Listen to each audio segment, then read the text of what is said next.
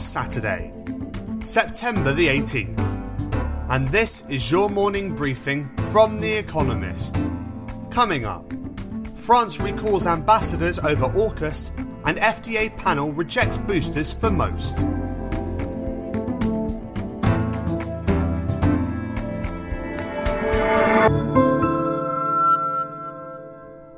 First, the week in brief. France recalled its ambassadors to America and Australia in protest over AUKUS, a security pact announced this week. As part of the deal, which also includes Britain, America will supply Australia with nuclear submarines. That has enraged France since it displaces a French contract with Australia for conventional submarines. The pact reflects the three countries' interest in containing China's growing naval power. An advisory panel to America's Food and Drug Administration recommended against giving booster shots of Pfizer BioNTech's COVID 19 vaccine to most over 16s. The vote, 16 to 2, by independent scientists was a setback for the Biden administration, which pledged to start offering third shots next week to most people, despite evidence that the two jab regimen remains effective but the panel unanimously endorsed boosters for over 65s and immunocompromised people.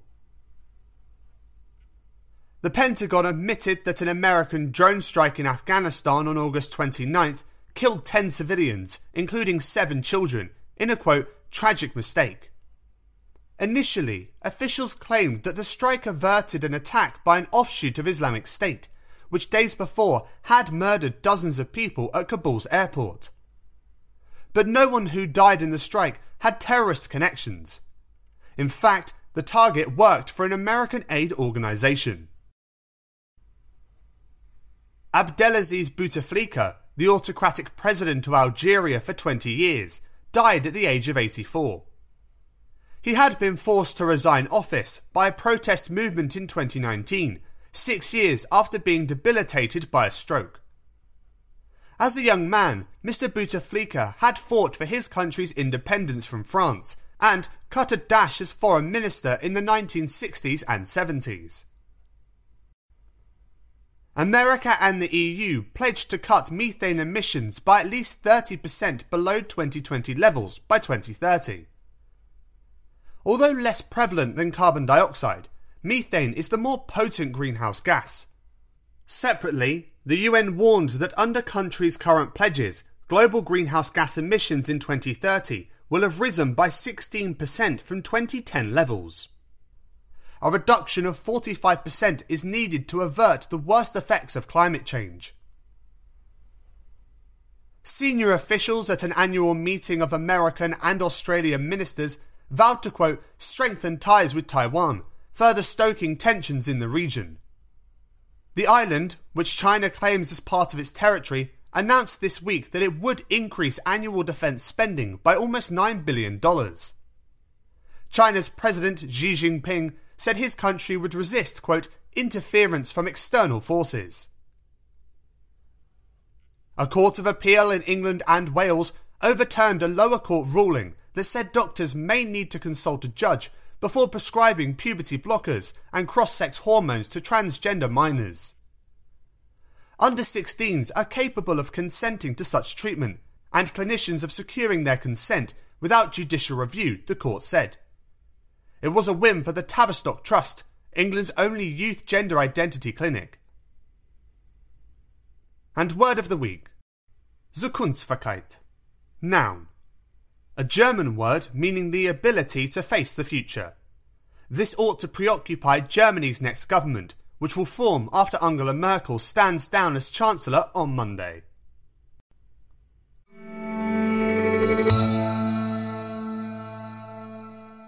And now, here's today's agenda Hidden Figure, a pioneering black British artist. On Friday, Somewhere Between There and Here by Rita Keegan opened at the South London Gallery. Miss Keegan's first solo exhibition in more than 15 years explores the way memory and power are shaped by how and which things are recorded.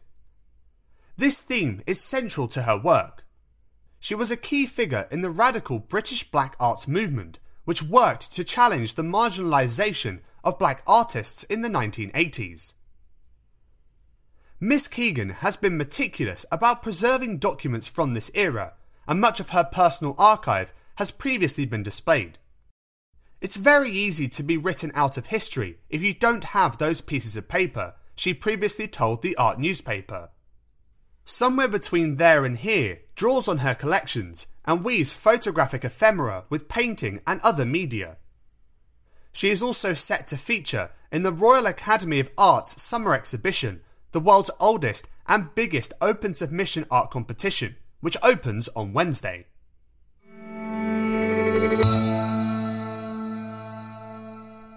Pirates of the Mediterranean Turkish TV Turkish television, though virtually unknown in the English speaking world, has taken the rest by storm. It is popular in Russia, East Asia, and Latin America, generating some $500 million in foreign sales each year. As in Hollywood, the industry tries to keep up with the prevailing political mood. Turkey's government, headed by President Recep Tayyip Erdogan, has grown more hawkish in its foreign policy in recent years punctuated by army offences in Syria and Libya, and a standoff with Greece in the Mediterranean. Producers have gone crazy for all things military and Ottoman as a result. Earlier soap operas featured star-crossed lovers and family drama. These days, series increasingly feature Turkish commandos, Ottoman warriors, scheming European princes, and large budgets. Turkey's latest offering, produced by its state television channel, is Barbarossa, Sword of the Mediterranean, the story of the pirate turned admiral who gave the Ottomans control over the sea in the 16th century. The series premiered this week. Mr. Erdogan, himself an accomplished rattler of sabres, is likely to approve.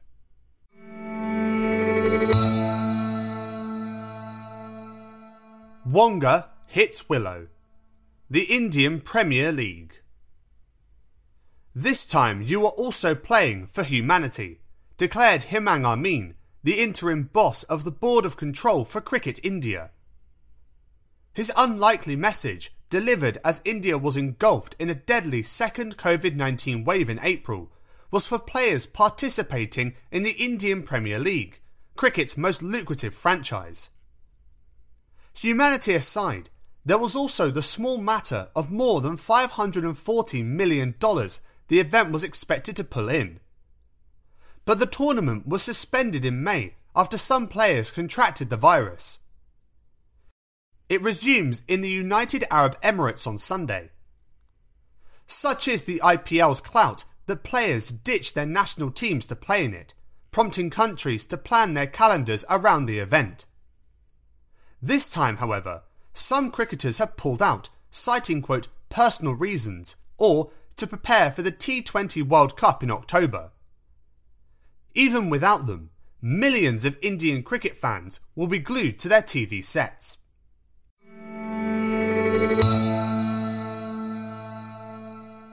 Fossil findings New Zealand's giant penguin.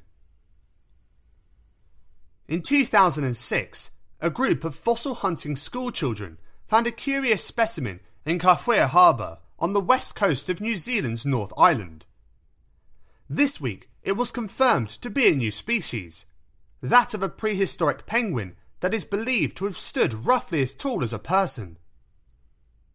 Scientists from Massey University compared 3D scans of fossilized bones found by the children with other scans of penguin fossils. They noticed it had unusually long legs compared with other Kairuku penguins from the same region and time period, around 30 million years ago, and dubbed it waewaeroa after the Te Reo Maori words for quote, long legs. As one of the most complete fossilized giant penguins on record, Kairuku waewaeroa will help scientists track the animal's evolution, as well as offer clues about a time when much of the area was underwater. It also adds to New Zealand's reputation as a home for enormous, now extinct birds, including a giant parrot and an eagle with a 3 metre, 10 foot wingspan.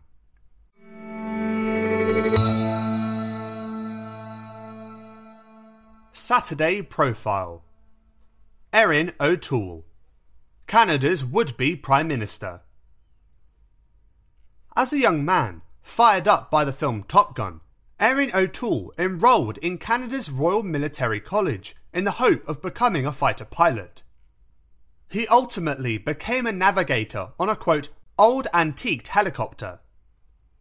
Rather than Maverick, the aviator portrayed by Tom Cruise, Mr. O'Toole jokes that he wound up as Goose, the radar intercept officer. Now he hopes that his modesty and military background will help him to unseat Justin Trudeau, Canada's glamorous Liberal Party Prime Minister, in the parliamentary election on Monday. The country needs a quote handyman, not a quote poster boy, he has said. After 12 years in the Air Force, Mr. O'Toole became a lawyer and then MP for Durham, an area of Ontario that his father represented as a provincial legislator. He has led Canada's Conservative Party since August 2020. He appears in a form fitting t shirt, ready for action, on the cover of the party's manifesto, which touts him as, quote, the man with the plan. That plan, hastily improvised to fight a snap election, is to reassure Canadians that although his personality is nothing like that of the entitled, sanctimonious Mr. Trudeau, the son of a former Prime Minister, his policies are not all that different. He won the Conservative leadership contest by sounding like a populist, promising to, quote, take back Canada. Now he comes across as a, quote, red Tory, fiscally prudent but liberal on social issues and supportive of the welfare state. The Conservatives must win back trust on such issues as climate change and, quote, reconciliation with Indigenous Canadians. He admits that this includes making amends for abuse of Indigenous children in residential schools after thousands of unmarked graves dating from the last century were discovered over the summer. Mr. O'Toole's government would boost tax credits for people on low wages and has countered Mr. Trudeau's plan to cut the cost of childcare with a cheaper proposal. It would wind down pandemic spending and gradually balance the budget. On the campaign trail, Mr. Trudeau bashes him for failing to endorse vaccine mandates. The Libertarian People's Party is cutting into the Conservatives' support. Mr. O'Toole has put up a better fight than most analysts had expected. At one point, the Conservatives had a clear lead. But the latest polls suggest that the Liberals will win more seats, though not a majority. The poster boy might keep top billing.